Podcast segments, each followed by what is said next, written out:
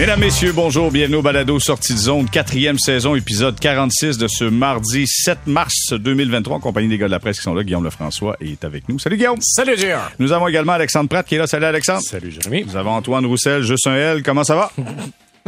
Messieurs, bonjour, avec un B majuscule. Bonjour, bon, parce qu'avant d'arriver en ondes, on en parlait. Et moi, j'ai eu le réflexe, Antoine, de faire Roussel avec deux L, E.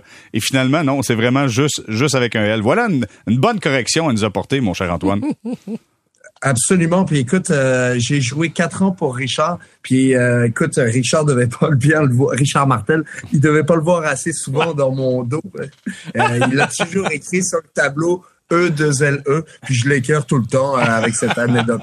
J'espère que tu l'appelles Martel E2LE. Ne, je me suis pas risqué. Et tu t'es pas risqué non plus à te lever dans le vestiaire pour aller corriger sa faute au tableau. Tu laisses sur un soir, ça va être correct, ça va être correct. Bon, messieurs, ceci étant dit, euh, le Canadien est en action. Grosse semaine. On revient d'un voyage dans l'Ouest qui n'a pas été nécessairement facile avec une victoire, trois défaites. On a eu des matchs compétitifs quand même, faut être honnête. Euh, victoire face à San Jose, défaite de 3-2 face aux Kings, défaite de 3-2 face aux Dogs, défaite de 4-3 face aux Golden Knights. Mais attendez, la semaine qui arrive, là, les Hurricanes, les Rangers, les Devils, l'Avalanche Colorado. Et je continuais, là, t'as Tampa Bay, Boston, Floride. Aïe, aïe, aïe, aïe, aïe. Bon, qu'est-ce qui est le plus dur, le voyage dans l'Ouest ou ce qui s'en vient, Guillaume? je pense que c'est ce qui s'en vient. Parce que, tu sais, comme tu l'as dit, ça, le voyage difficile à cause de la fiche d'un 3, mais tu sais, c'était tous des matchs où le Canadien était dans le coup, des matchs par un but. Euh, le Canadien qui a même réussi à revenir dans, dans, ces matchs-là. Tu sais, on pensait qu'à 4 à 1, c'était fini euh, dimanche, puis le Canadien a réussi à revenir. Contre quand même Vegas, qui est, une bonne équipe aussi. Mais là, disons que la série qui s'en vient pour ceux qui, euh, qui se croisent les doigts pour les chances du Canadien à la loterie, euh, il risque d'être servi à souhait. Je dire, cette semaine, Caroline, New York, New Jersey, c'est les trois équipes de tête de la division métropolitaine. Et ensuite de ça, ben bon, l'Avalanche qui pas la saison à laquelle on s'attendait en raison beaucoup des, blessés. Ça reste que bon, euh, tu me demandes entre la, formation de l'Avalanche, celle du Canadien sur papier, je vais encore, je vais encore prendre celle de l'Avalanche. Sais-tu quoi? Ok, ben est-ce que est-ce que c'est possible, Alexandre, de, de, de, rêver un petit brin et de se dire, bon, écoute, peut-être qu'ils vont connaître des bonnes, vont connaître de bonnes performances à domicile? Ben, ils peuvent, mais pas dans la séquence qui s'en vient. ils peuvent, ouais, c'est, c'est Chicago puis euh, Arizona. Non, non, mais euh, je pense que ça va être de plus en plus difficile. Euh, un, à cause de la qualité de l'opposition, puis parce qu'ils ont beaucoup de blessés à, l'interne, le Canadien. Mais au-delà de ça, là, on vient de passer la date limite des transactions. Il y a des joueurs là-dedans qui avaient quand même l'espoir d'être échangés puis d'aller à une bonne équipe. Et tu sais, Drouin, il l'a dit carrément la semaine dernière. Là, mm-hmm. Ça s'est pas fait. Mm. Et là, il y a des joueurs, surtout ceux qui sont déjà sous contrat, on va commencer à avoir une certaine fatigue, puis une certaine lassitude de jouer des matchs qui comptent pas.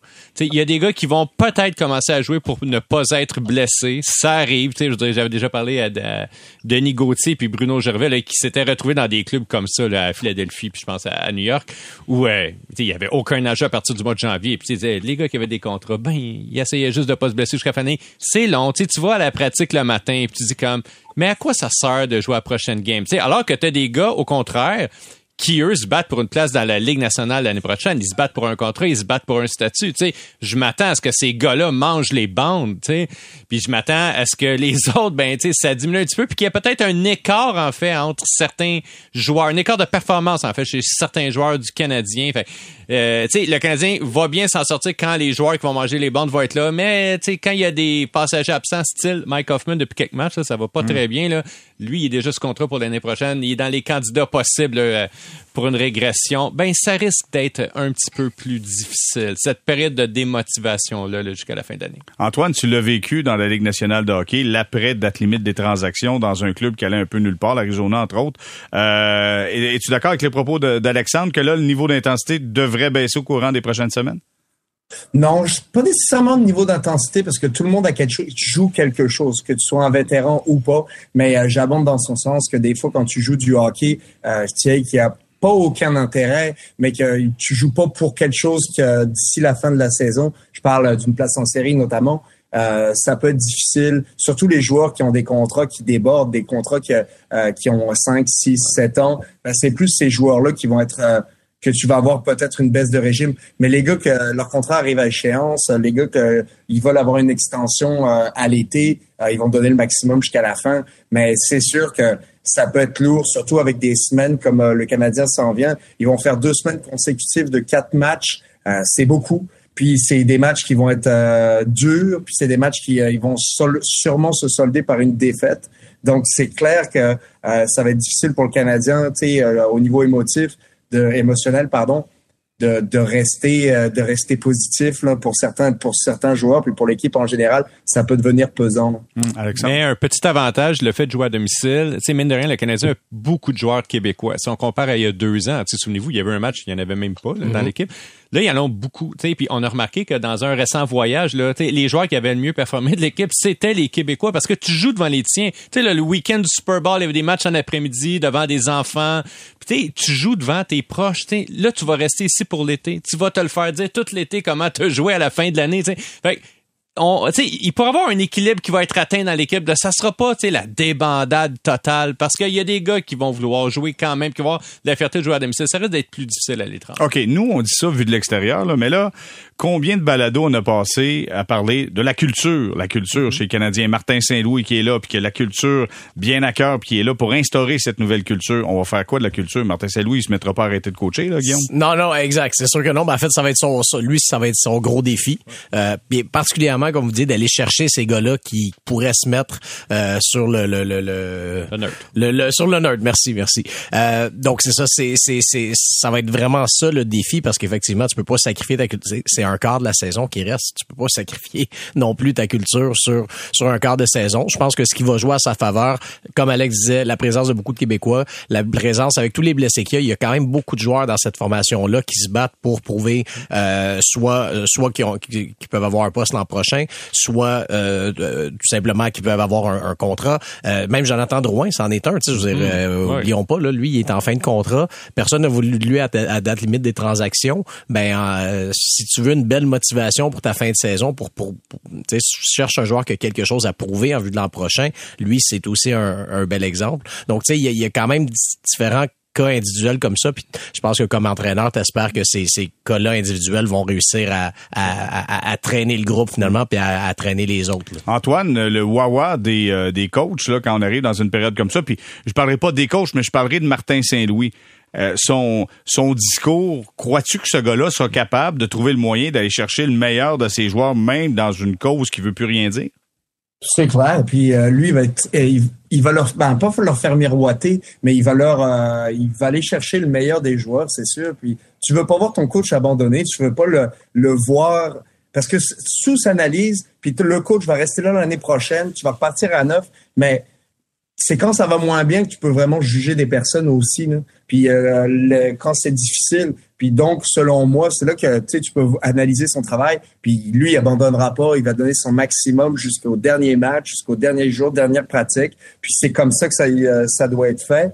Je pense que les joueurs se doivent d'avoir le, même les mêmes agissements que ton coach. Tu sais, si ton coach il, euh, il se la coule douce, il se pointe pas, il fait des pratiques de genre 10 minutes, puis après ça, ça débarque ben là, tu comprends que là, ça va pas forcément dans la bonne direction. Mais si ton coach est encore exigeant, il, il réaffirme les détails que, dans, que tu dois avoir dans ton jeu durant le match, ben à ce moment-là, c'est là que tu gardes ta culture intacte, ou du moins elle peut se plier un peu, mais euh, elle est pas parfaite. Mais c'est euh, c'est comme ça, selon moi, que tu restes dans la bonne direction. Puis vous en, en parlez tantôt, les, des, des joueurs québécois. C'est vrai qu'à domicile ou même sur la route, peu importe où tu joues, tous les matchs sont, euh, sont télévisés. Quand tu es québécois, tu t'en fais parler tout le temps. Là. Fait que c'était vraiment un bon point d'apporter ça.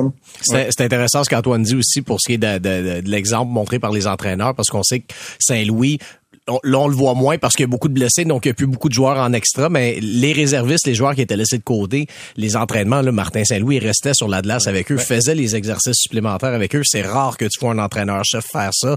Donc ça, pour ta culture, je pense que c'est le genre de, de, de, détail qui est, important. C'est pas Kenechka qui faisait ça, Antoine?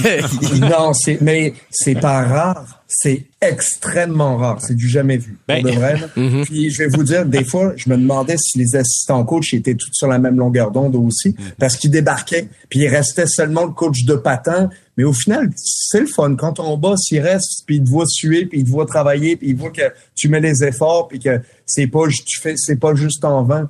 Puis c'est pas juste les paroles d'un d'un d'un autre coach. Ah il a bien travaillé. Puis ils ont sûrement pas des fois cette discussion là c'est le fun. Moi quand je vois que mon boss il reste sur la glace puis que il, euh, il me donne des trucs pour m'améliorer parce qu'au final c'est ça que Martin Saint-Louis veut faire c'est donner de la valeur à Kent Hughes à ses joueurs. Tu sais, s'il leur donne pas de valeur, sa job est inutile. Mais en fait, c'est, ce que tu aimais probablement là-dedans, Antoine, c'était la méritocratie. C'est-à-dire que si moi je travaille fort, ils vont le remarquer, puis que je peux faire ma place.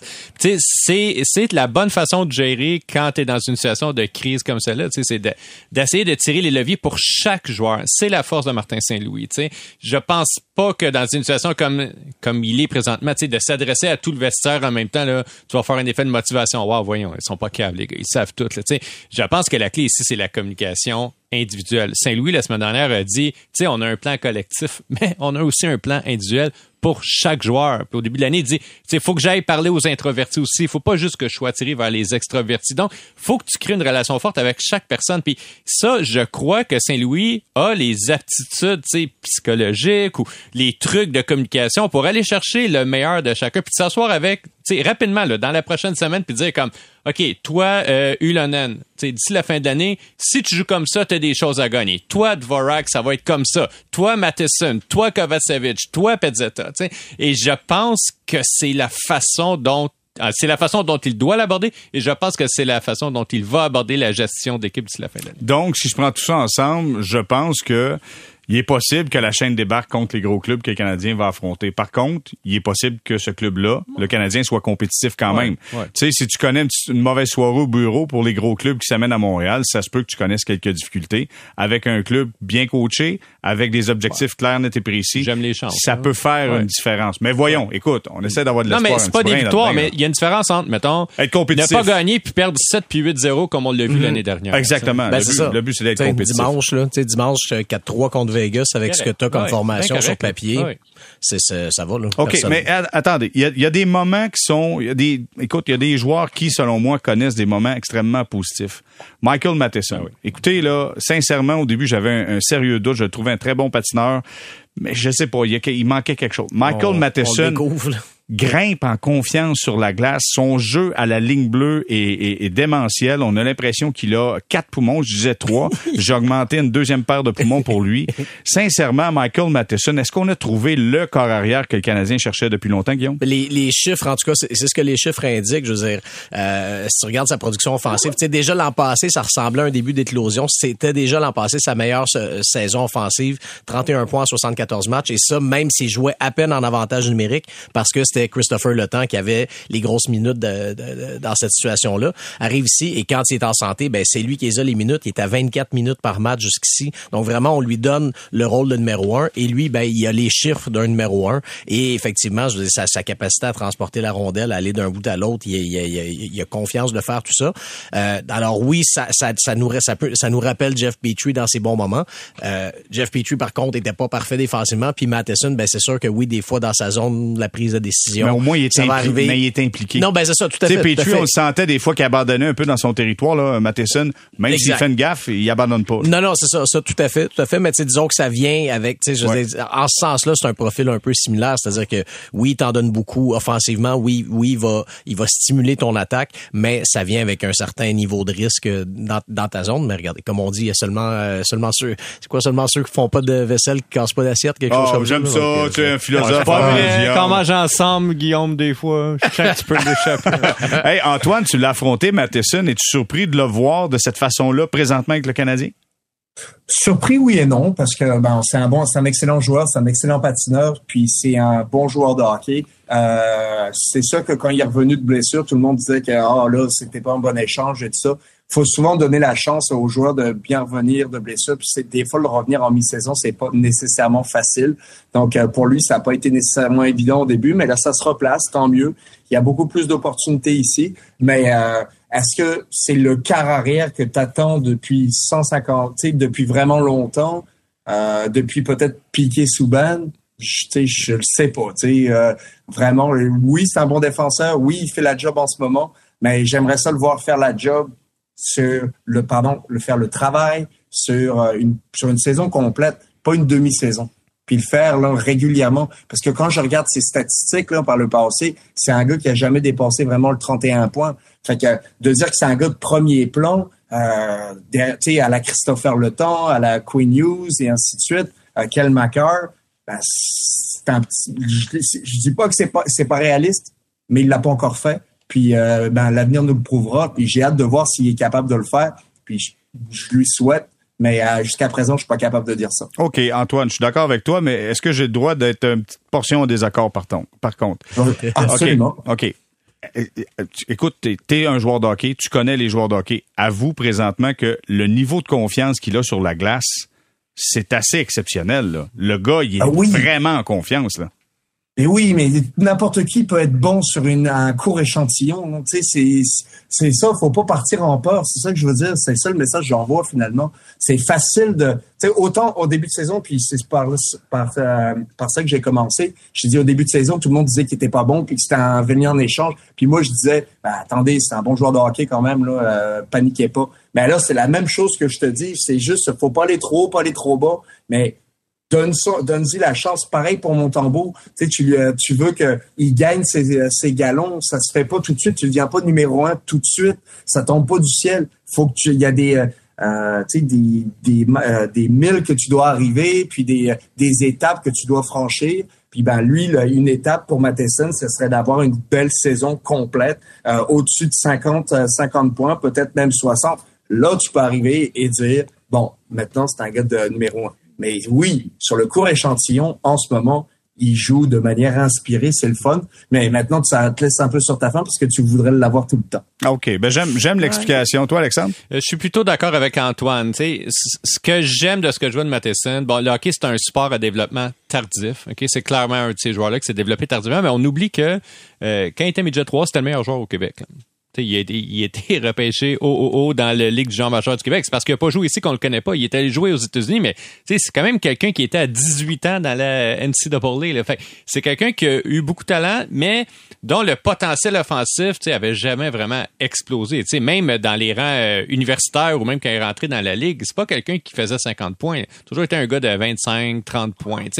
Euh, Jeff Petrie, c'est peut-être une comparaison audacieuse. Euh, Petrie, on l'oublie, mais c'était le meilleur défenseur de la Ligue la première moitié de la saison il y a deux Ouais, de la saison de la pandémie. Ouais, c'est ça. Il, était absolument exceptionnel. Et mais lui aussi, c'est venu sur le tard. Absolument. Non, c'est ça. Le comparatif est bon pour ça. Mais je pense que Petrie est meilleur que Matheson. C'est un joueur un peu plus complet. Euh, L'autre chose, c'est qu'en avantage numérique, Matheson, ses preuves restent à être faites. Quand on regarde les stats du, Canadien présentement, Matheson, euh, cette saison, euh, 5 passes en, en 29 matchs. Mais quand on regarde, mettons, les présences sur la glace, il est sur la glace pour un peu, grosso modo, là, mettons, 6 buts par 60 minutes. C'est normal. C'est pas exceptionnel. je veux dire, on chiale beaucoup contre Jonathan Drouin, mais Jonathan Drouin, il a des meilleurs chiffres que ça. Là. Il était à 7 mm. buts par match, puis il y en a d'autres qui sont au-dessous aussi. Fait c'est bon. Il a, à mon avis, sa meilleure saison en carrière.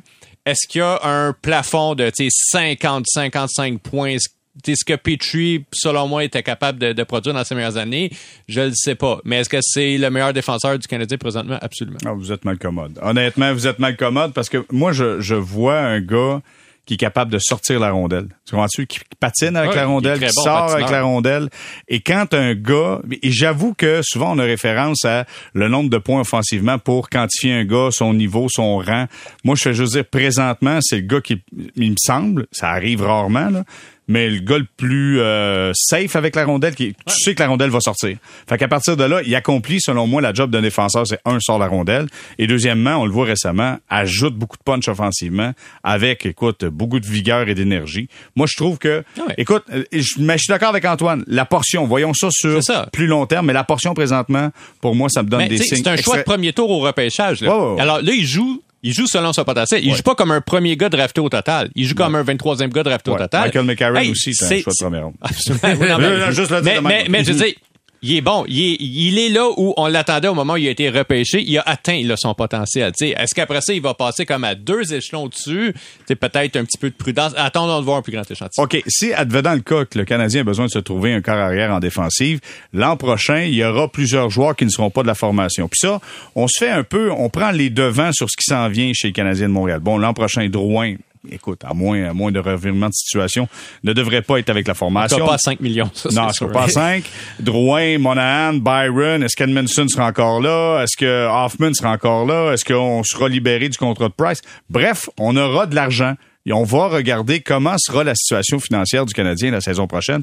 Guillaume, tu as sorti ton fichier Excel et tu nous as fait justement un bon rapport, question que on soit tous des comptables. Donc, ça ressemble à quoi la situation financière du Canadien la saison prochaine? Ben, si on prend les joueurs actuels de l'équipe et, et, ça inclut les joueurs blessés, donc en ce moment, euh, et là, j'inclus pas Carey Price parce que bon, son, son contrat va. Il jouera pas. Va, pour le simplifier, il jouera, jouera pas et son, son contrat va disparaître des livres de façon très très simplifiée. En ce moment, le Canadien en a pour 63 millions avec euh, 10 attaquants, 9 défenseurs et 2 gardiens. Alors là, évidemment, c'est pas une vraie formation tout ça. Euh, et euh, le, le, nom le plus important qui est pas là-dedans, c'est Cole Caulfield parce que je l'ai pas mis parce qu'on connaît pas encore la valeur de son prochain contrat on peut s'attendre à quelque chose à plus ou moins 7 ou 8 millions. Là. Je pense mm-hmm. que ça, ça, ça, va tourner autour de ça. Donc, tu sais, si tu ajoutes un 7 à 8 millions pour Caulfield, ben, tu es à 71 disons, environ. Alors, avec un plafond à 83, ben, ça te laisse une douzaine de millions de marge de manœuvre. Il y a des contrats plus mineurs à ajouter là-dedans. Raphaël Harvey-Pinard, Michael Pezzetta, Yesse Lonen, euh, eux, donc, eux non plus n'ont pas de contrat. Euh, mais tu sais, bon, ça, c'est ça, on s'entend que ça sera pas des, des, des 3 millions par année non plus. Là. Alors, le Canadien a quand même une certaine marge de manœuvre et, comme tu le dit. Euh, je veux dire, là, en ce moment, dans le calcul, ben oui, Joel Edmondson est là. Oui, euh, euh Hoffman est là aussi. Mike Hoffman est là, exactement. Donc, Donc on se dit un 12-15 millions avec, la, avec Hoffman, avec Edmondson dans la formation. C'est ça, exactement. Euh, donc, un 12 millions, c'est ça. Calculons un 12 millions Puis avec, beaucoup avec de défenseurs aussi déjà ce contrat. Ben, c'est ça. exactement. Donc, tu sais, comme tu sais, je disais, il y a neuf défenseurs. Ben là, c'est sûr qu'ils commenceront pas la prochaine saison avec neuf défenseurs. Donc, tu sais, ce que dans, dans, le pire, pire, pire scénario, c'est Chris Weidman au balotage qui finit à Laval. Mais bon, ça, ça t'ajoute seulement un million, donc on est dans les dans les très petites différences. Là. Mais c'est ça, disons que tu as, une douzaine de millions quand même là, de, de, de libres. OK. Euh, Antoine, cette situation-là d'avoir 12 millions, euh, comment tu vois euh, le Canadien là-dedans? Est-ce qu'on va décider d'aller chercher un... Là, je vais dire un défenseur.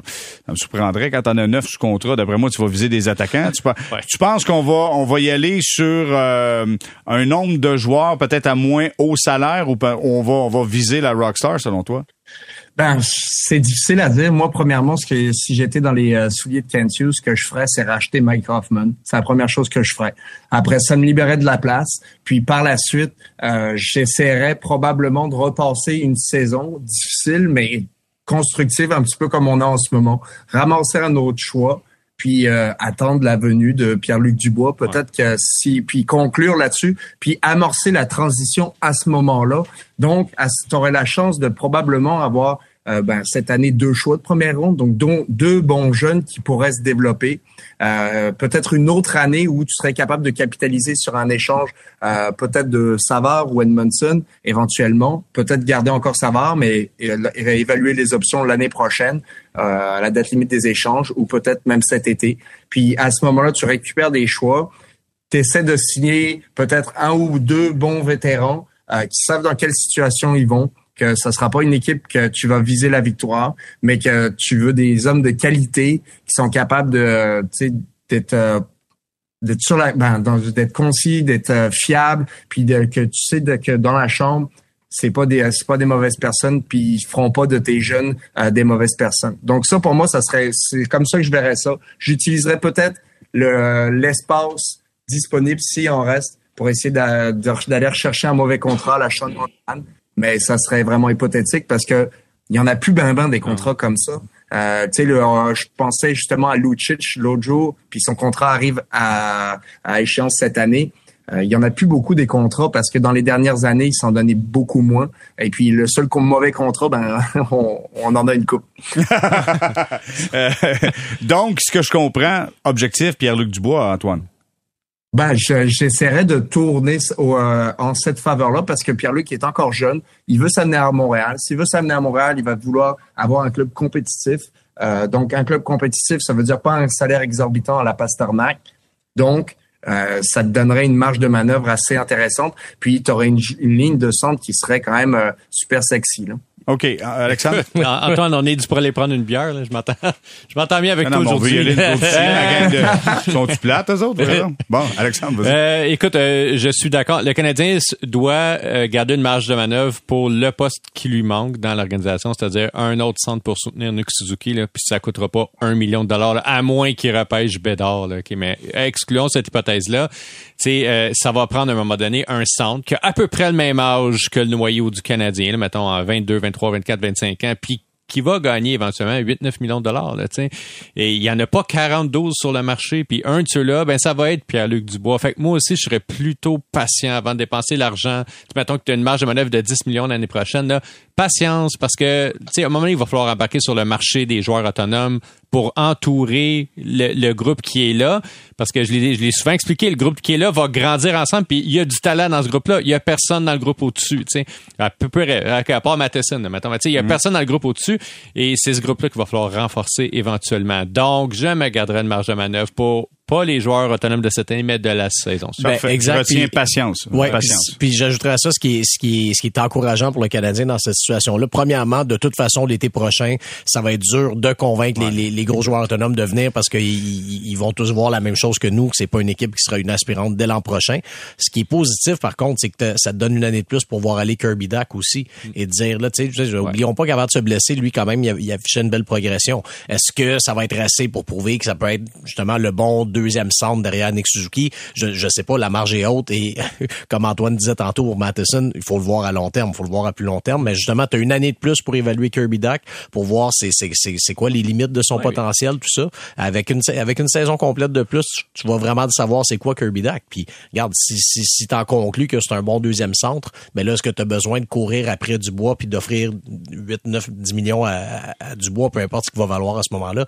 Je sais pas, peut-être aussi parce que c'est, c'est dur de dire non à un centre de ce gabarit-là, mais on, jase pour jaser, là, mais c'est une année de plus d'évaluation aussi à Kent Hughes pour mieux cibler ce dont il va avoir besoin. Puis le Canadien va avoir besoin de joueurs top 6, puis ça lui donne une année de plus aussi pour vérifier, OK, à quel moment il va penser que Slavkovski va être un joueur établi top 6, est-ce que Dak est une solution top 6 à long terme? Je pense que Suzuki et Caulfield, c'est acquis. Je pense que oui. Mais, mais il, reste des, il reste des spots, là. Peut-être pas au centre, mais je pense que oui. C'est ça. Mais, moi aussi, non, s'il va aller, j'en suis absolument convaincu, tu sais. Mais il reste des spots dans le top 6, puis c'est là que le Canadien, à mon avis, va devoir concentrer son argent. OK, euh, si on parle de bon top 6, c'est celui du Lightning de Tampa Bay. Mais récemment, ah, ça va un petit peu moins bien pour le Lightning. Puis euh, euh, John Cooper a décidé de clouer au banc ses trois vedettes, Stamkos, Kucherov et Point. Est-ce que c'est un jeu dangereux? Restez là, on en parle au retour. On est de retour au balado Sortie de zone, quatrième saison, épisode 46. Guillaume Lefrançois qui est là, Alexandre Pratt et Antoine Roussel. Messieurs, Tampa Bay, à ses dix derniers matchs, a été un petit peu compliqué. Surtout récemment, défaite de 6-0 face aux Hurricanes de la Caroline. Donc, deux victoires à leurs dix derniers matchs. Et là, John Cooper a décidé de clouer au banc euh, Stemkos, Kucherov et Point. Est-ce que ça, c'est un jeu dangereux? Et si vous me le permettez, messieurs de la presse, je vais commencer avec le joueur de ben hockey. Antoine, est-ce que c'est un jeu dangereux selon toi? Oui, je pense que c'est dangereux, mais je pense que c'est calculé d'une certaine manière parce que tu n'attends pas une longévité de la sorte. Ça fait au-dessus de, ben, pas loin de 10 ans qu'il coach le Lightning. Euh, tu connais tes joueurs, mais d'un point de vue dangereux parce que les joueurs, tu es, piqué au vif quand tu es, euh, c'est un petit peu humilié. Je sais pas si euh, si à, à Tampa ça fait autant de vagues qu'ici au Canada, mais je pense pas. Pour de vrai, je pense que ça passe comme une lettre à la poste là-bas. Euh, ici, ça fait des vagues parce que ça, c'est bien entendu, c'est un bon sujet de conversation. Puis euh, il y a y a quelque chose là-dessus, mais au final, selon moi, quand tu as cette attitude-là, tu as sûrement eu des euh, cafés pris avant, des euh, viens dans mon bureau, je vais te montrer des séquences vidéo, des euh, des moments à la pratique où on s'est jasé. T'arrives pas à ce point-là de zéro, tu fais pas un zéro à 100 en une seconde. il y a plusieurs étapes pour se rendre jusque là. Puis peut-être que les messages n'ont pas été écoutés. Puis le Lightning ne joue pas bien. Il jouait pas bien depuis dix matchs à peu près. même s'il gagnait, ces joueurs-là attendaient euh, l'avantage numérique. Puis ça, quand tu attends l'avantage numérique en permanence, ben, c'est négatif, c'est officiel parce que quand tu vas arriver en série éliminatoire, le jeu va se resserrer à 55, il n'y aura plus autant d'espace et tu peux pas seulement attendre les, euh, les punitions. ils en donnent plus. Les arbitres, euh, les arbitres rangent le sifflet en série éliminatoire, c'est officiel, on le voit à chaque année. On se demande tous pourquoi à chaque année, mais c'est comme ça. Et donc, à ce moment-là, euh, tu n'as plus d'options. Fait que d'un point de vue du coach, je peux le comprendre, mais c'est vrai que c'est un terrain super glissant parce que à partir du moment où tu fais ça, euh, on dirait que tu te mets au centre d'une controverse. Euh, puis c'est pas nécessairement idéal. je pense à Sheldon Keefe en début de saison. Il s'était mis un petit peu dans une controverse comme ça. Ça s'était euh, passé, mais les médias ouais, tête. OK. Euh, Guillaume, est-ce que c'est pas une façon de choquer un peu Kucherov? Ben ça c'est sûr là. Parce que Kucherov choqué d'après moi il est pas pire au hockey. Oui, mais ça ça paraissait pas euh, ça paraissait pas dans le match qui a suivi, tu sais. non, pas. Non mais tu sais, ils les ont loués au banc et le match d'après tu vas perdre 6-0 14 tirs seulement. Je comprends que c'est les Hurricanes, puis c'est un super bon club de hockey, il a aucun doute. On, puis on va le voir ce soir, puis ça se peut que le Canadien perde 6-0 avec 14 tirs. Là, je suis d'accord avec ça. Mais là, c'est le Lightning de Tampa Bay de l'autre côté. Je veux dire, c'est un, c'est un possible duel de, de, de demi-finale. Je veux dire, advenant, advenant que Boston tombe avant la, les demi-finales. Je veux dire, ça devait être un, un match euh, super important, super chaudement disputé. Et tu te ramasses avec un 6-0, 38-14 au tir au hmm. but. C'est peut-être une réponse un peu des joueurs. Hein? Ben non, ben c'est ça. Mais moi, c'est là que ça me fait peur, que c'est là que ça me fait craindre que c'est un jeu dangereux. Tu sais, tu, si tu fais ça, après ça, regarde c'est quoi la réponse. Puis là, mm. ben là, t'en as pas eu de réponse. Alexandre? Ben, moi, il y a deux choses que j'aime pas là-dedans. Tu sais, la première, c'est ça peut fonctionner si tu cibles tu sais, un joueur à la fois. Tu sais, Keith avait comme identifié Matthews au début de l'année. Là, d'attaquer trois joueurs en même temps. Écoute, c'est quand même 15% de ton vestiaire d'une shot. Là. Je l'aurais jamais fait. OK? Ensuite, les joueurs, ils réagissent pas tous de la même façon. J'ose croire que Cooper, qui est un des meilleurs, sinon le meilleur coach de la Ligue nationale, connaît extrêmement bien ses joueurs, puis sait sur quel levier tirer pour obtenir le meilleur. OK, mais il y en a qui, devant la critique, vont faire comme oh, ouais, toi, ben, check moi ben aller, puis là, qui vont devenir super bons. Mais il y en a aussi qui vont se mettre angoissés, puis sais, ça va commencer à broyer du noir. une spirale sans fin. Ça, c'est pas très, très, très positif. les gars, ils jouaient mal. Euh, C'est-à-dire, leurs statistiques sont super bonnes. 10 derniers matchs, point, il y a 13 points. comme, quand même, c'est pas mauvais, c'est mieux que tous les joueurs du Canadien. Sauf que tout était tributaire de l'avantage numérique. T'enlèves l'avantage numérique, leurs stats, elles sont pas bonnes. Mm je crois qu'il y avait d'autres leviers que de ne pas, que de les humilier les trois en même temps pendant une période, alors que c'était trois meilleurs marqueurs d'équipe quand même depuis dix matchs. Je l'aurais pas fait. OK. Ben écoute, ça prend de gros roublos pour faire ça et c'est ce que notre ami John Cooper a. Maintenant, voyons la suite des choses. Maintenant, RDS qui a fait un sondage auprès des joueurs québécois de la Ligue nationale pour établir la liste des meilleurs compatriotes, donc les meilleurs québécois à travers la Ligue. Et c'est Patrice Bergeron qui remporte, je pense, c'est pour une quatrième fois lors des huit dernières années, qui remporte la palme comme meilleur meilleur joueur québécois de la Ligue nationale de hockey. Le deuxième est Pierre-Luc Dubois. Écoute, 37 euh, ans quand même, notre ami Bergeron. Les Bruins ne, perdent pas de match. Le gars a accepté de jouer une saison 2,5 millions. Moi, écoute, quand je suis retourné voir Cap Friendly pour m'assurer que c'était vraiment ça, 2,5 millions. Écoute, c'est l'année des Bruins. Est-ce que je me trompe en disant ça, Guillaume? Ben, en tout cas, c'est très bien parti, puis c'est leur saison est comparable à ce qu'on a vu du Lightning de 2018-2019. Rappelez-vous, le, Lightning cette année-là s'était fait sortir par Columbus en quatre au premier tour. Donc c'est pour ça que oui, c'est important d'être méfiant, mais en même temps, c'est un groupe qui a déjà eu du vécu. C'est un groupe qui a fait, ben bon, on, peut même encore inclure, la Coupe Stanley 2011 là-dedans parce qu'il y avait Bergeron, Marchand euh, qui était là, Krejci. Donc il reste encore des des, euh, des joueurs très importants de cette coupe-là. C'est un groupe ensuite qui a été en finale en 2019. Euh, donc tu sais ce groupe-là du vécu, il s'est déjà prouvé euh, avec beaucoup de joueurs dans la force de l'âge, avec des ajouts euh, pertinents en défense. Là, c'était Lindholm l'an passé et Orlov cette année. Euh, j'ai de la misère à trouver une faiblesse dans, dans, dans ce club-là et je vois mal je vois mal de quelle façon cette équipe-là va, va s'écraser en série. Du moins pas avant la finale de, de la finale de, de l'Est, où les Hurricanes, à mon avis, seront dangereux. OK. Antoine, est-ce que c'est l'année des Bruins? c'est dur de. Moi aussi, j'ai de la misère à trouver des, euh, des faiblesses dans cet alignement-là. Surtout qu'ils ont été ajoutés des joueurs qui qui qui s'assemblent ou qui rentrent dans le moule des Bruins. Euh, Tyler Bertuzzi, pour moi. Attaway. Attaway. Mm. Puis ben, j'ai envie de même te dire Orlov, tu sais, il est physique. Euh, le, nombre de mises en échec avec ses hanches qu'on a vu donner, euh, c'est un joueur qui, qui amène de la profondeur. Puis j'ai l'impression qu'il s'est intégré, ben, du moins il a marqué son premier match, il s'est intégré rapidement. Donc euh, cette équipe-là, ils sont, ils ont gagné 10 matchs consécutifs. C'est euh, tout simplement impressionnant. C'est du quasiment du jamais vu. Puis ils s'en vont certainement battre le record des Canadiens. Donc pour moi, euh, c'est dur de parier contre. Il y a beaucoup de personnes qui soulèvent le fait qu'ils n'ont pas beaucoup vécu d'adversité cette saison pour moi, c'est une petite préoccupation, mais en même temps, je l'évalue d'une certaine manière où c'est euh, c'est pas un gros danger parce que cette équipe-là, ils ont énormément vécu d'adversité dans les dernières années. Euh, si on parle des défaites en finale de la Coupe Stanley, puis vous me direz que c'est pas tous les joueurs qui étaient présents à ce moment-là, mais le noyau, euh, les euh, Patrice Bergeron, les euh, Krejci, ils étaient là, les Bergeron aussi, puis probablement d'autres aussi qui étaient là, qui ont vécu des c'est ça, qui ont vécu des, des moments difficiles. Donc, ils peuvent se, retrouver puis aller chercher dans leur mémoire, tu sais, ah, on avait déjà vécu ça, puis euh, parler avec leurs coéquipiers. Fait ils en, ils en ont vécu de l'adversité, fait qu'ils apprécient encore plus une saison comme celle-ci et tu veux pas la laisser glisser entre les doigts rapidement. OK, parfait. Merci Antoine pour cette analyse-là parce que je pense aussi qu'ils sont prêts à faire face à l'adversité quand ça va arriver parce que c'est les Bruins de Boston et les Bruins nous ont démontré au fil du temps qu'ils sont capables de se relever lorsqu'ils connaissent des moments difficiles. Maintenant, Alexandre, je vais commencer avec toi. Gilles Courteau qui a remis sa démission officiellement. Ça a pris un peu la planète hockey par surprise. Euh, à l'extérieur de la planète hockey, tout le monde semblait vouloir ça.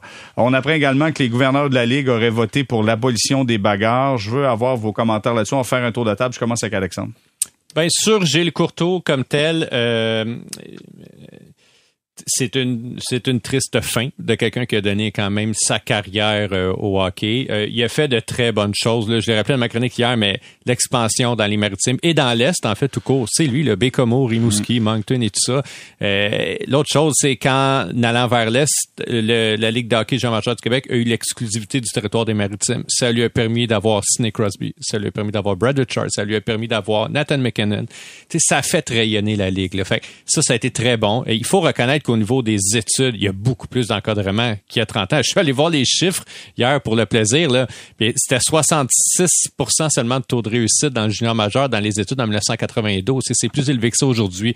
Il y a des bourses. La, Ligue a donné 17 millions de bourses.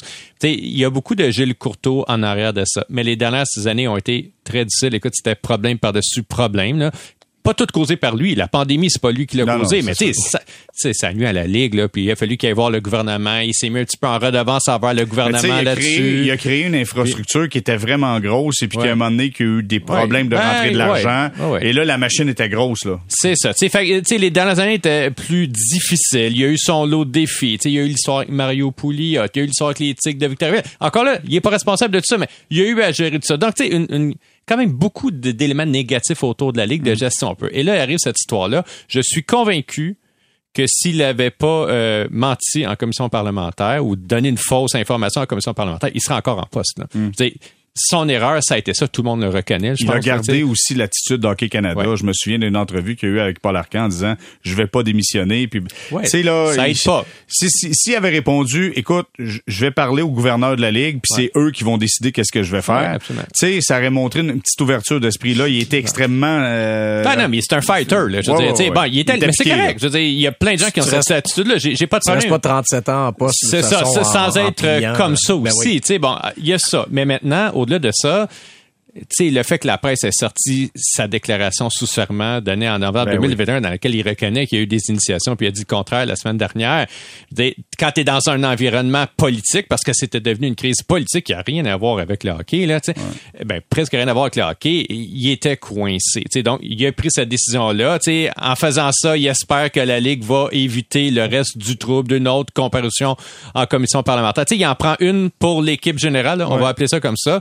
Donc, c'est ce qui se passe présentement est-ce qu'il était le plus grand coupable? Non. Est-ce qu'il était le boss? Et dans les entreprises, ce sont les boss qui copent qui ont un problème? La réponse est aussi oui. Ce qui est exceptionnel là-dedans, en fait, c'est qu'il a réussi à surfer sur tout ça pendant 37 ans, à tenir dans cette jungle-là pendant 37 mm. ans, Ça, il faut lui donner ça, c'est remarquable. Quand tu acceptes que le gouvernement te donne 10 millions de dollars. c'est sûr que tu es redevable. Euh, t'es redevable. Ben oui, bien sûr. Euh, j'ai toujours dit à un de mes chums que ses parents, ils payaient plein d'affaires à la maison, puis ils chiolaient parce que ses parents se mettaient le nez dans ses affaires. Ben, j'ai dit, quand t'acceptes que quelqu'un te donne l'argent, ben, t'acceptes qu'ils viennent mettre le nez dans tes affaires. T'es redevable jusqu'à, dans une certaine mesure. C'est correct que, que, le gouvernement ait mis le nez des affaires. 10 millions chez Bombardier, ça change rien, OK? Je veux dire, 10 millions dans la Ligue d'hockey Jean-Marc puis c'est plus que ça. Là, c'est énormément d'argent. Ça a permis de sauver les franchises. C'est ça qui est l'écart. Puis c'est pas la seule entreprise, là, la Ligue d'hockey jean du Québec, qui est arrivée. Le, gouvernement a mis 1,3 milliard dans Bombardier qui a été éradié quasiment tout de suite. Là, ça arrive. Mais, mais oui, il faut que tu t'attendes après ça à répondre à des questions plus serrées sur ce qui se passe.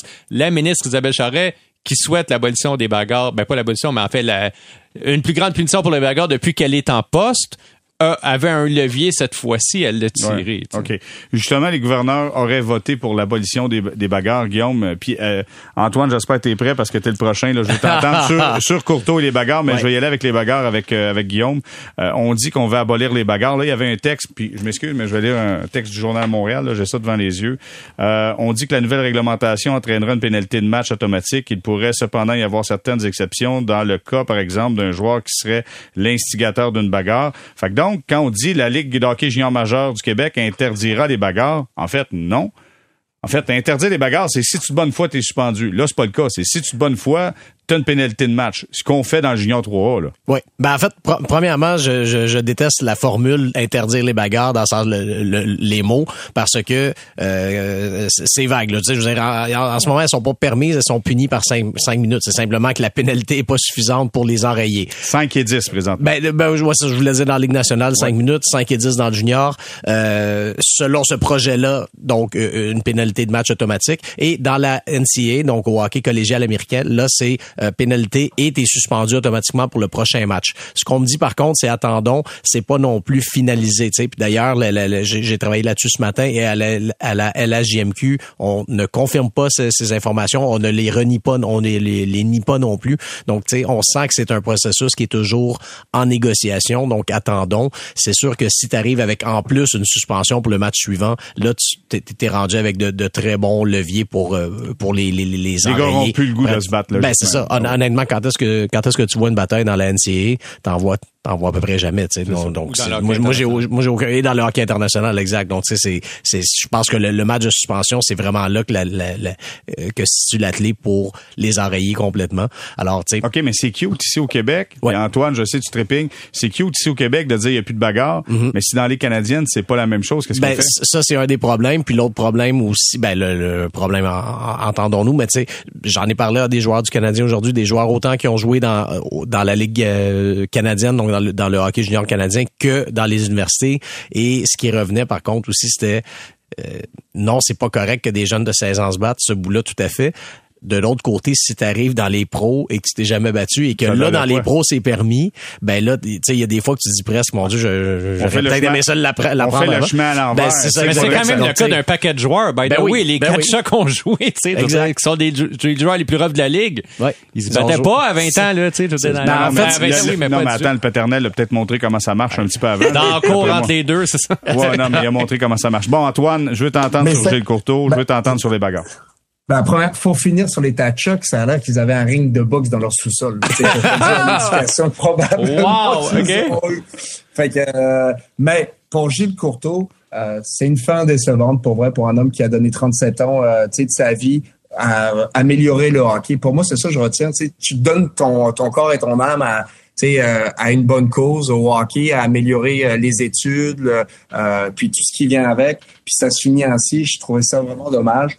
Euh, puis tu donnes pas 37 euh, ans si t'es pas une bonne personne. Au, au, final, là, tu le montes, euh, tu te fais mettre à la porte si tu fais pas la job, puis que euh, tu t'es pas une bonne personne au final. Tu veux, tu veux le bon autour de toi. Fait que pour moi, c'est ça que c'est ça que je retiens de Gilles Courteau. Euh, J'ai trouvé ça un peu cavalier de la façon dont euh, certains politiciens, euh, ont fait des amalgames entre les, ben, les le hockey, ben, hockey Canada avec le junior trouvais qu'il y avait beaucoup trop de rapprochements. Puis ça, ça m'énervait parce que euh, on tape sur le hockey junior depuis euh, quelques semaines, voire mois, si on inclut avec Hockey Canada.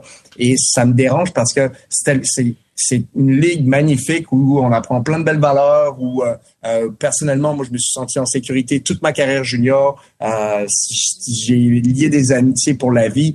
mon éducation, je n'ai pas arrêté. Là. Je me suis rendu à l'université, puis j'ai arrêté mon université quand j'étais rendu professionnel à ma deuxième saison. Puis ça, j'aurais pas été capable de le faire. sais, tout en voulant accomplir mon rêve de jouer dans la nationale, s'il n'y avait pas une infrastructure dans, dans le junior pour me le permettre de le faire. Puis même à ça, j'ai envie de vous dire que les les ben, les euh, les bourses qu'on donne aux étudiants, c'est c'est des grosses bourses là. Euh, c'est 20 000 dollars. Je me je parlais avec mes parents puis je leur demandais, tu sais. je leur disais, mais finalement, je vous ai rien coûté à partir de 16 ans, 17 ans. Fait que, euh, là, euh, là, ils me disaient, ben oui, celle-ci, mais là, mais c'est vrai, au final, euh, ça, ça, ça, a été euh, le hockey, ça leur a rien coûté, euh, mon éducation, ça leur a rien coûté. Donc, tu sais, au final, là, j'en ai sorti gagnant, puis c'est pour beaucoup de jeunes ainsi. Fait que tout, tout l'amalgame qu'on a fait avec euh, tu sais le hockey, puis tout ce qui se passe avec les initiations, pour moi, puis tu sais, je veux pas mal m'exprimer, mais euh, puis je veux pas dire que c'est révolu parce qu'il doit sûrement avoir quelques petites ici et là à micro, mais c'est pour moi je le vois comme une chose du passé. Je dis pas que c'est pas arrivé, je me mets pas la tête dans le sable parce que c'est arrivé puis c'était ce que j'ai lu euh, dans l'article de Martin Leclerc pour moi j'ai eu le goût de vomir pour vrai là. Euh, c'était c'est pas acceptable que tu aies eu ça, mais c'est pas réaliste de dire que c'est encore ça en ce moment. Mm. Tu sais, on n'utilise pas nécessairement le bon temps de verbe, puis ça m'énerve. Puis il y a du monde, des politiciens qui gagnent du capital politique là-dedans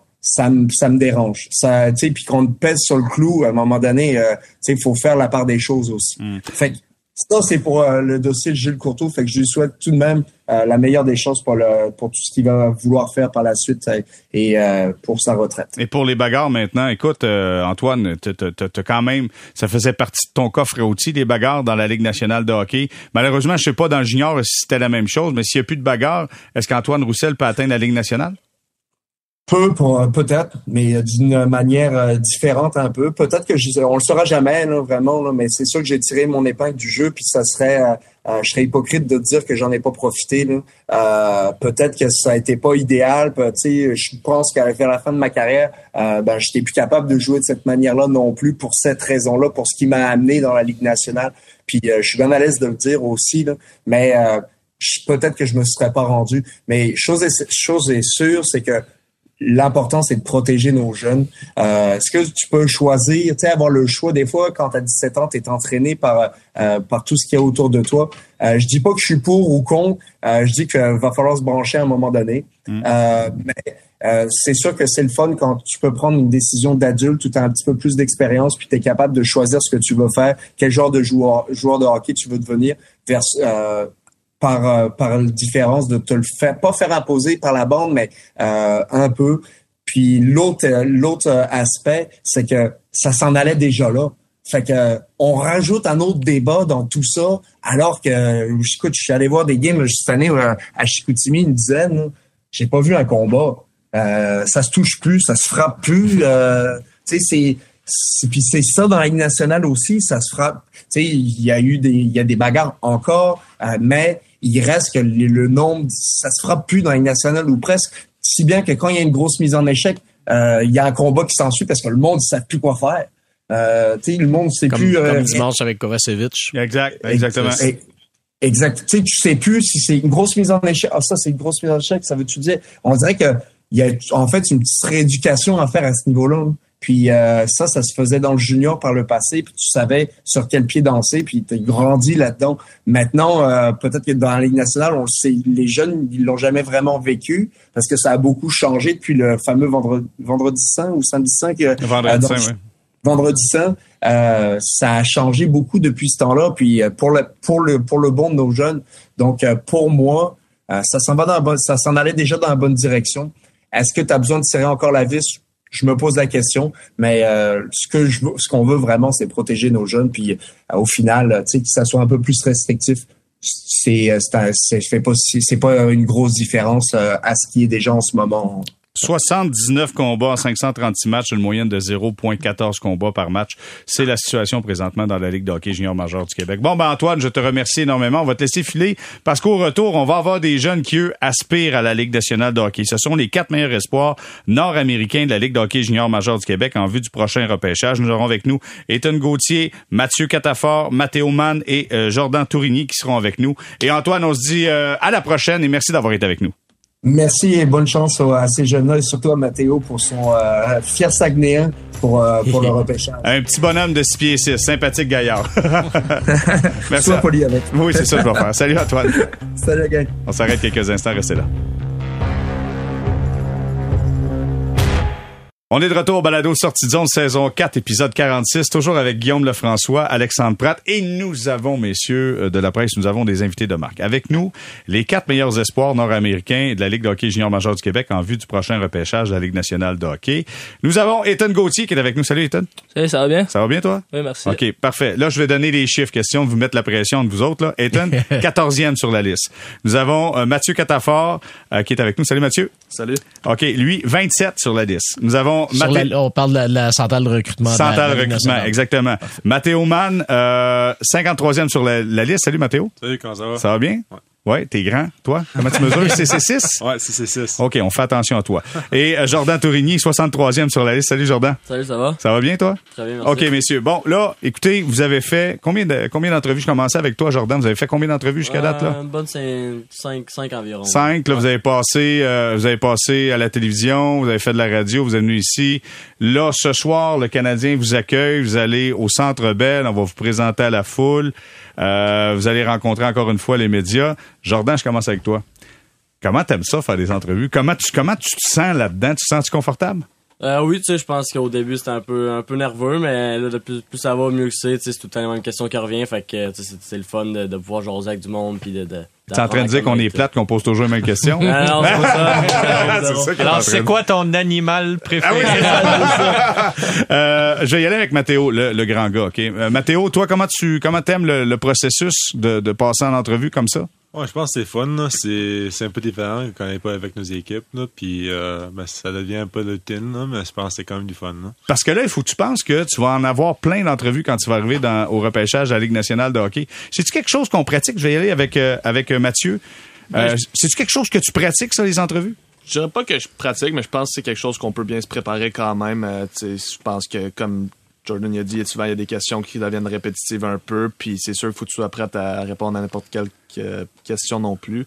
Donc euh, je pense que souvent il faut juste que tu arrives là confiance, puis il faut pas que tu sois trop préparé non plus. Il faut que tu sois des fois aussi tu euh, go with the flow comme on dit en anglais. Puis je pense que c'est juste euh, vraiment de ne pas se- trop stresser avec ça. Je continue avec toi, Mathieu. Est-ce que c'est bon d'être honnête? Parce que, tu sais, des fois, tu dis, regarde, m'a dit la première affaire qui me passe par la tête, puis whoop, tu te rends compte c'est peut-être pas la meilleure des choses. Ben, je pense que c'est sûr que c'est mieux d'être honnête que de mentir puis que, mettons, un des recruteurs retrouve plus tard que finalement tu disais pas la vérité.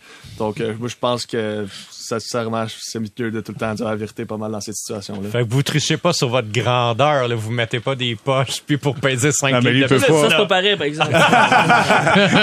Ethan, toi, comment, comment ça se passe, le processus? ouais, ben, tu sais, un peu comme les, les gars l'ont mentionné, là, tu sais, c'est sûr que c'est pas quelque chose nécessairement que euh, tu te pratiques, mais euh, pas, on, on se prépare à ça. Tu sais, nos agents nous en parlent aussi comment, euh, sais, comment approcher une entrevue avec une équipe, pis ça, mais euh, non, c'est le fun. Je pense que tous les gars ici, on tranquillement pas vite, ça s'en vient de plus en plus euh, proche du repêchage, donc euh, plus en plus de euh, d'attention médiatique si on veut alentour de nous autres. Donc euh, on est assez on est assez bien préparé pour ça. Et ton, euh, juste les gars, je sais, mais j'ai une dernière question. Ton père doit te donner un coup de main un peu. Ton père, Denis? Ouais, ben c'est sûr. là. Je veux dire, il a, il a passé par là aussi. Il a vécu un année de repêchage comme moi. Puis, euh, euh, t'es sûr que là, il est alentour de la radio, alentour du monde du hockey pas mal. Fait que, tu sais, c'est sûr que je suis chanceux d'avoir euh, quelqu'un comme lui pour me donner un coup de main avec ça. Ben, ben, c'est ça, ben, pour continuer là-dessus, je, je pense que tu as aussi une belle relation avec Dawson Mercer. Est-ce que c'est quelqu'un à, à qui t'as, t'as- t'en as parlé pour les gens qui savent pas, euh, Dawson Mercer a habité chez toi pendant ces, ces années, c'est bien ça? Ouais, exactement. J'ai vécu son année de repêchage ici, chez moi.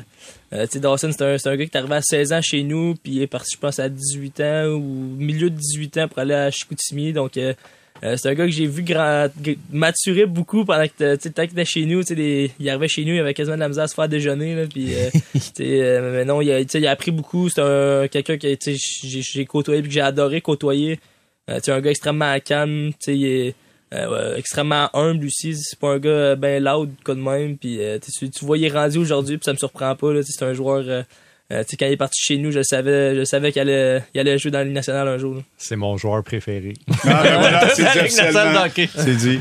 Euh, moi, je veux savoir, les gars, je vais poser une question un peu champ gauche. Là. Euh, tu vous avez pas une adolescence qui est comme celle d'un adolescent normal. Je veux à partir de 15-16 ans, souvent vous vous éloignez de la maison, vous allez habiter en pension, ben, vous travaillez, vous jouez 68 matchs par année, vous étudiez en plus avez-vous l'impression d'avoir passé par-dessus l'adolescence puis d'être déjà des adultes? Ou vous avez l'impression d'être des grands adolescents ou des jeunes adultes, mettons? Il y a une nuance entre les deux.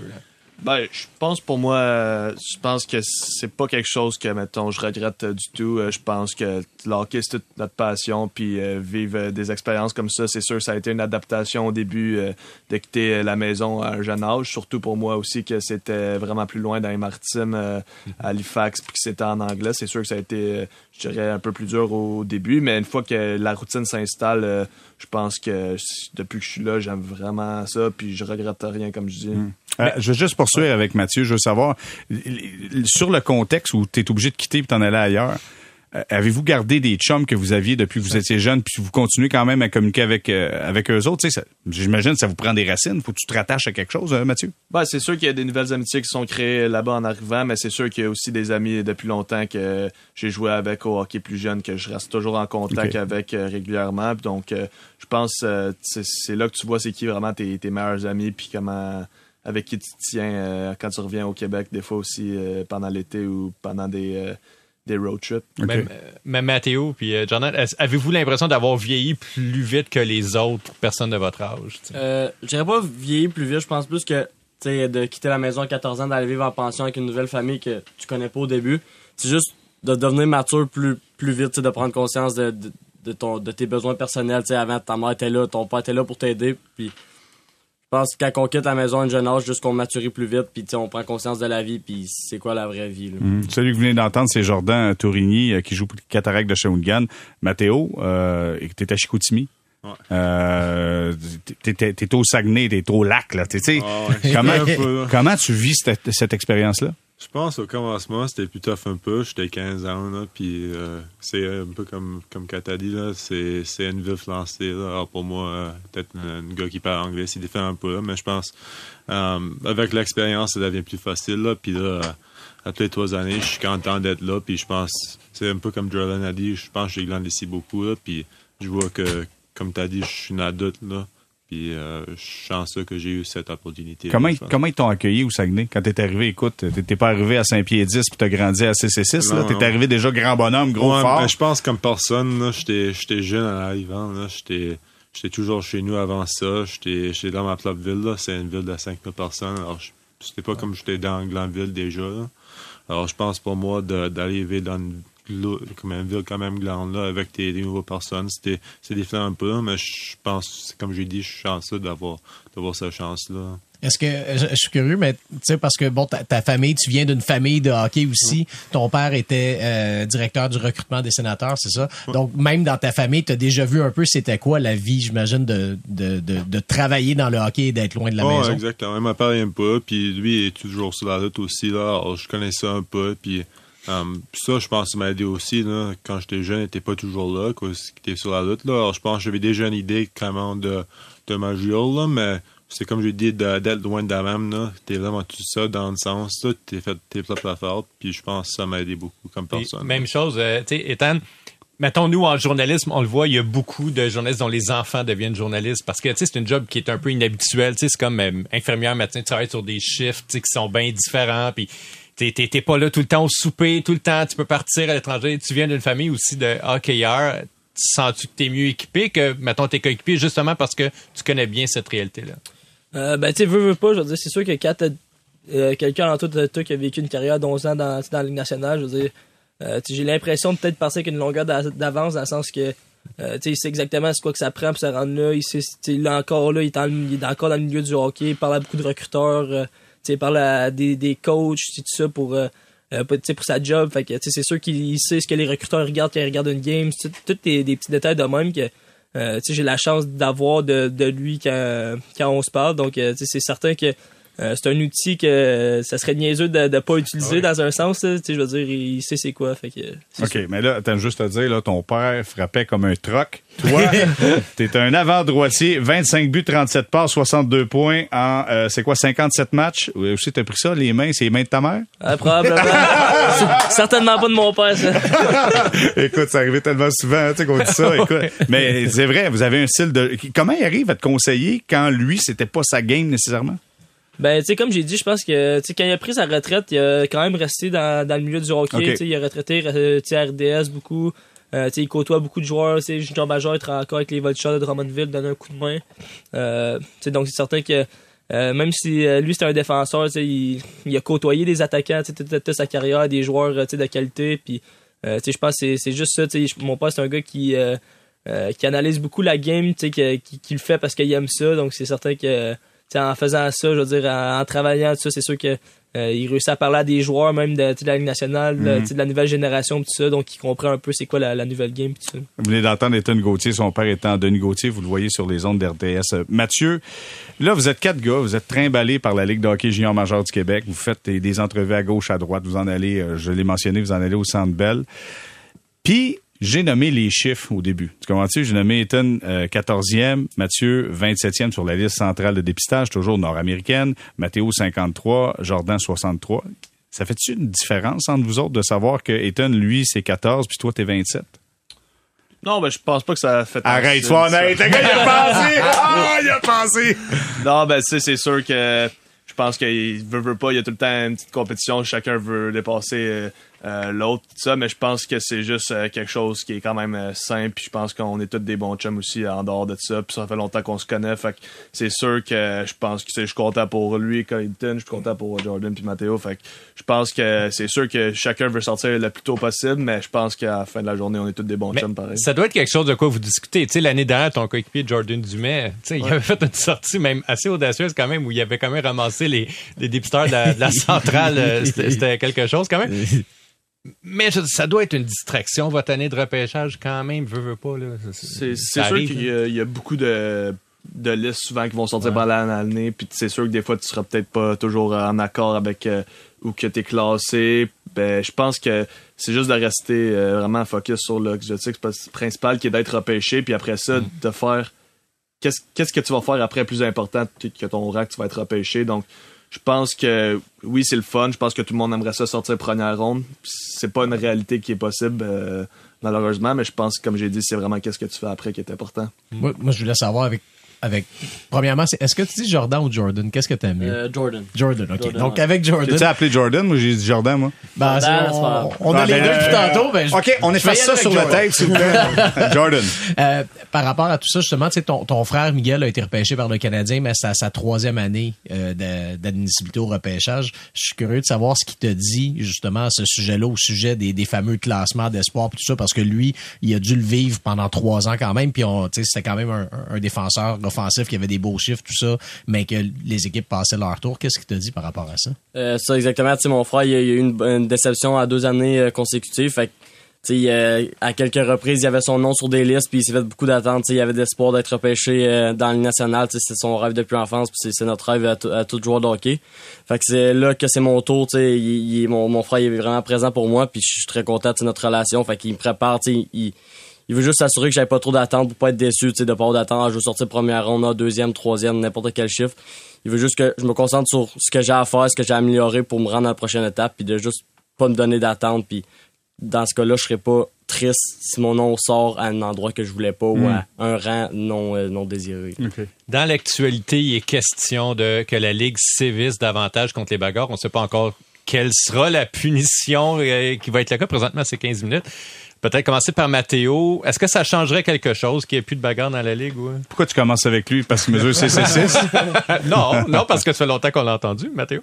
Ouais, euh, pour moi, c'est, c'est pas moi qui fais les règles, là. C'est moi qui, qui joue la game, là. je, peux, peux pas commenter beaucoup sur ça, Pour moi, euh, j'ai eu une, dans ma carrière, là. C'est, mais pour moi. Euh, T'as joué une bagarre? Ça fait combien d'années que tu disais que t'étais à ça fait trois années que je suis là. Mais Quand même. Il n'y a pas grand, grand des, des bagarres dans notre ligue. Là. Alors, je peux pas, euh, j'ai pas des gros commentaires sur ça, vraiment, pour être honnête avec toi, mais euh, ouais, c'est, ça va être la ligue qui décide ça, puis nous, comme joueurs, on va, on va vivre avec les décisions, puis ça va être vraiment juste ça. Eh, Vous êtes parmi les joueurs les plus talentueux. Un argument qu'on entend souvent en faveur des bagarres, c'est quand ça, ça va permettre de protéger les joueurs les plus talentueux. Est-ce que vous y croyez ou pour vous, les bagarres, de toute façon, s'il y en a peu, ça changera peu? Ben, je pense pas nécessairement que c'est pour protéger les joueurs vedettes. Là. Je veux dire, tu regardes, euh, tu regardes les 18 équipes dans la ligue, puis je pense pas qu'il y a un gars dans aucune des équipes qui est là juste pour se battre, tu sais, comme tu voyais avant. Je pense.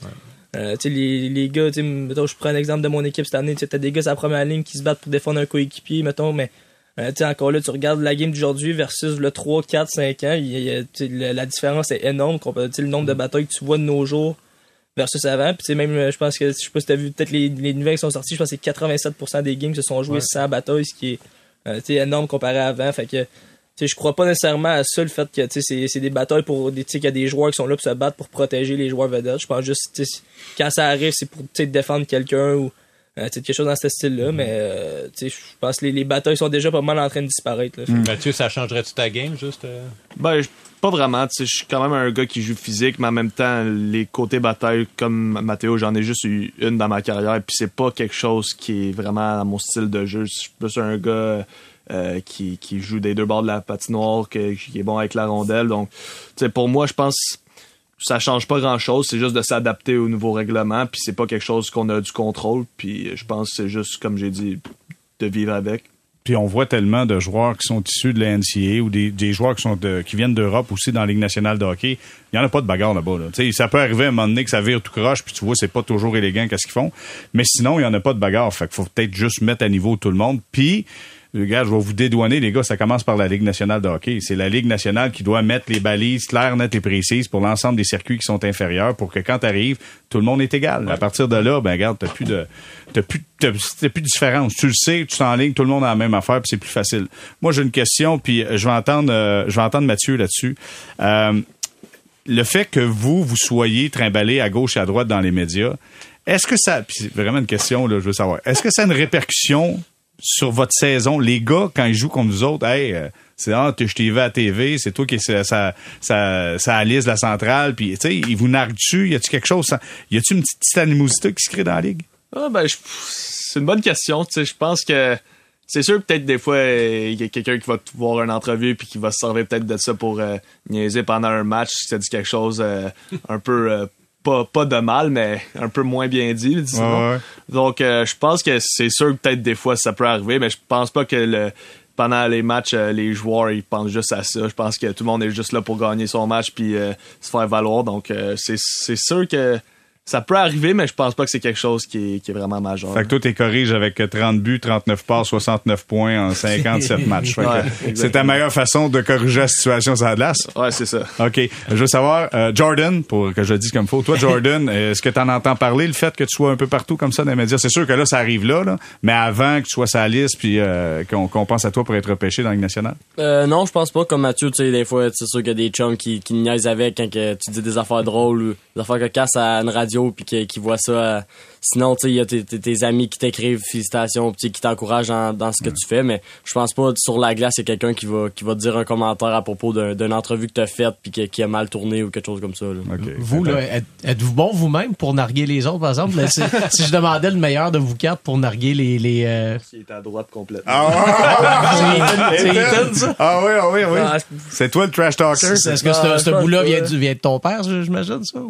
Peut-être, je sais pas, je pense que ça fait partie de, de la game un peu. Il y a rien de mal qui se dit. euh. Ah ouais, toujours respectueux, évidemment. À l'intérieur de balises concises et importantes. Les gars, il y a- il y, a beaucoup été question d'études aussi là, dans, les de- dans les dernières années, là, pas juste dans les dernières semaines. Euh, là, vous êtes dans une année où il y a bien des distractions. C'est votre année de repêchage. Là, vous rencontrez, en plus de tout ce que vous faites, en plus de votre calendrier, en plus de vos études, en plus de faut manger et tout le kit, les familles d'accueil et tout ça, en plus de ça, vous devez rencontrer des recruteurs. À répétition, j'imagine vous avez chacun rencontré comme une dizaine au moins de recruteurs à cette période de l'année, probablement tout le monde même. euh. Ben je ça dépend. Pas Ouais. des gars, mais je pense qu'on a tous rencontré. Pas mal. En tout cas, mais tu sais, vous êtes, vous êtes sous le spotlight là, cette année. Puis les listes sortent à répétition. Puis il n'y a pas juste celle de la centrale de, Saint-Lal. Il y a tous les, les sites secondaires et tout ça. Tu sais, Il y a beaucoup de distractions. Est-ce que c'est plus tough aller aux études l'année de son repêchage que les deux dernières années? Ben, je pense. Ben, tu sais, c'est sûr que vous veux pas à un certain point. Euh, les, les études, ça, c'est toujours euh, c'est quelque chose qui est important pour les organisations. Puis, euh, pour nous autres, je pense, sais, mettons, je vais parler pour moi, mais Ouais. j'assume que ça va être le même pour les autres. Mais, euh, en grandissant, moi, mes, mes parents m'ont toujours élevé avec l'école avant le hockey. Puis, euh, encore aujourd'hui, c'est quelque chose que, euh, autant que nous autres personnellement, que, l'organisation prenne à cœur. Puis, euh, évidemment, c'est sûr que pendant une année de repêchage, c'est pas tout le temps facile, dans le sens que, euh, comme tu l'as mentionné, Ah, des fois, tu as des, des formulaires à remplir, tu as des entrevues, tout ça, tu sais, gérer ton, euh, ton horaire. Mais je pense tu sais, qu'en en général, on réussit à avoir une bonne, euh, une bonne équilibre entre, entre la vie autre que l'école et l'école, justement. Euh, on, quand même- on trouve quand même des, des bonnes solutions. Nos, nos, orga- nos organisations sont très, très bien, très bonnes pour gérer justement ces situations-là avec l'école. Tu sais, Quand tu as besoin d'un peu plus de temps ou de quoi, euh, ils sont là pour nous aider aussi. Sais, Alexandre Alain qui a gagné le, le- le trophée du meilleur étudiant racontait tantôt que euh, euh, du meilleur athlète étudiant racontait que euh, tu sais, il lui joue pour le Rocket de Laval après puis il dit c'est quand même fou il dit c'est la même charge de travail d'être dans le genre qu'avec le Rocket de Laval sauf qu'au Rocket j'avais pu à étudier et lui il l'a fait pour le fun là, parce qu'il aimait ça tu sais. les autres est-ce que c'est une charge qui est comme très lourde quand même l'année du repêchage ou moins lourde qu'avant? Tu sais êtes-vous au cégep ou au secondaire en fait parce que ça peut faire un impact sur Jordan? Jordan? Euh, je pense que tu sais, on est tous au cégep présentement où tu sais, on fait de l'école à distance. Puis je pense pas que c'est une charge supplémentaire qui est, qui est difficile. tu euh, comme Ethan a dit, a- les équipes sont très bons pour trouver un juste équilibre entre le hockey, l'école, puis la, la vie en dehors, en pension, etc. Fait que je pense pas que c'est une charge supplémentaire. Il faut, juste avoir la motivation de le faire puis le désir d'aller à l'école. OK, OK. Euh, je sais pas si Guillaume, tu as d'autres questions. Moi, j'en ai une dernière, puis euh, Guillaume, peut-être tu pourras, tu pourras y aller là-dessus. Moi, je veux savoir, les gars, avec... euh, puis j'imagine que depuis que vous avez... Mettons, première année Bam-Tam, vous avez été Bam-Tam 3, après toutes les, les, les, les, les, les trois d'été, les choses comme ça. Là, vous faites ça aujourd'hui, vous avez votre saison, le repêchage s'en vient. Y a-tu des fois que vous êtes brûlé? Y a-tu des fois que vous êtes fatigué, Mathieu? Ouais, ben je pense c'est sûr que avec 68 matchs aussi pendant la saison, c'est une longue saison. Puis quand tu te rends en série éliminatoire, euh, je donne un exemple, Jordan, l'année passée, son équipe s'est rendue jusqu'à euh, Cup Memorial. Fait que pour lui, c'est sûr que ça a encore été plus long. Mais je pense que quand on a des, des, des breaks pendant la saison, je pense que c'est important de prendre du repos. euh, parce que ça peut être euh, dur physiquement, mais aussi mentalement. C'est pas tout le temps euh, des hauts que t'as pendant une saison. Ouais. Il peut y avoir des bas. Fait que je pense que c'est juste vraiment de, de faire attention, de pas trop se coucher tard, puis de bien manger, puis juste d'essayer d'avoir du fun là-dedans aussi. C'est notre passion, comme j'ai dit au début, puis je pense que c'est on a tous voulu jouer euh, au hockey junior, euh, puis euh, prochain niveau. Fait que je pense que c'est- c'est juste quelque chose qu'on qu'on apprécie vivre en ce moment. OK, Mathéo, des fois, on est-tu brûlé? Des fois, t'es-tu dire, ah, là, je prendrais un break, là?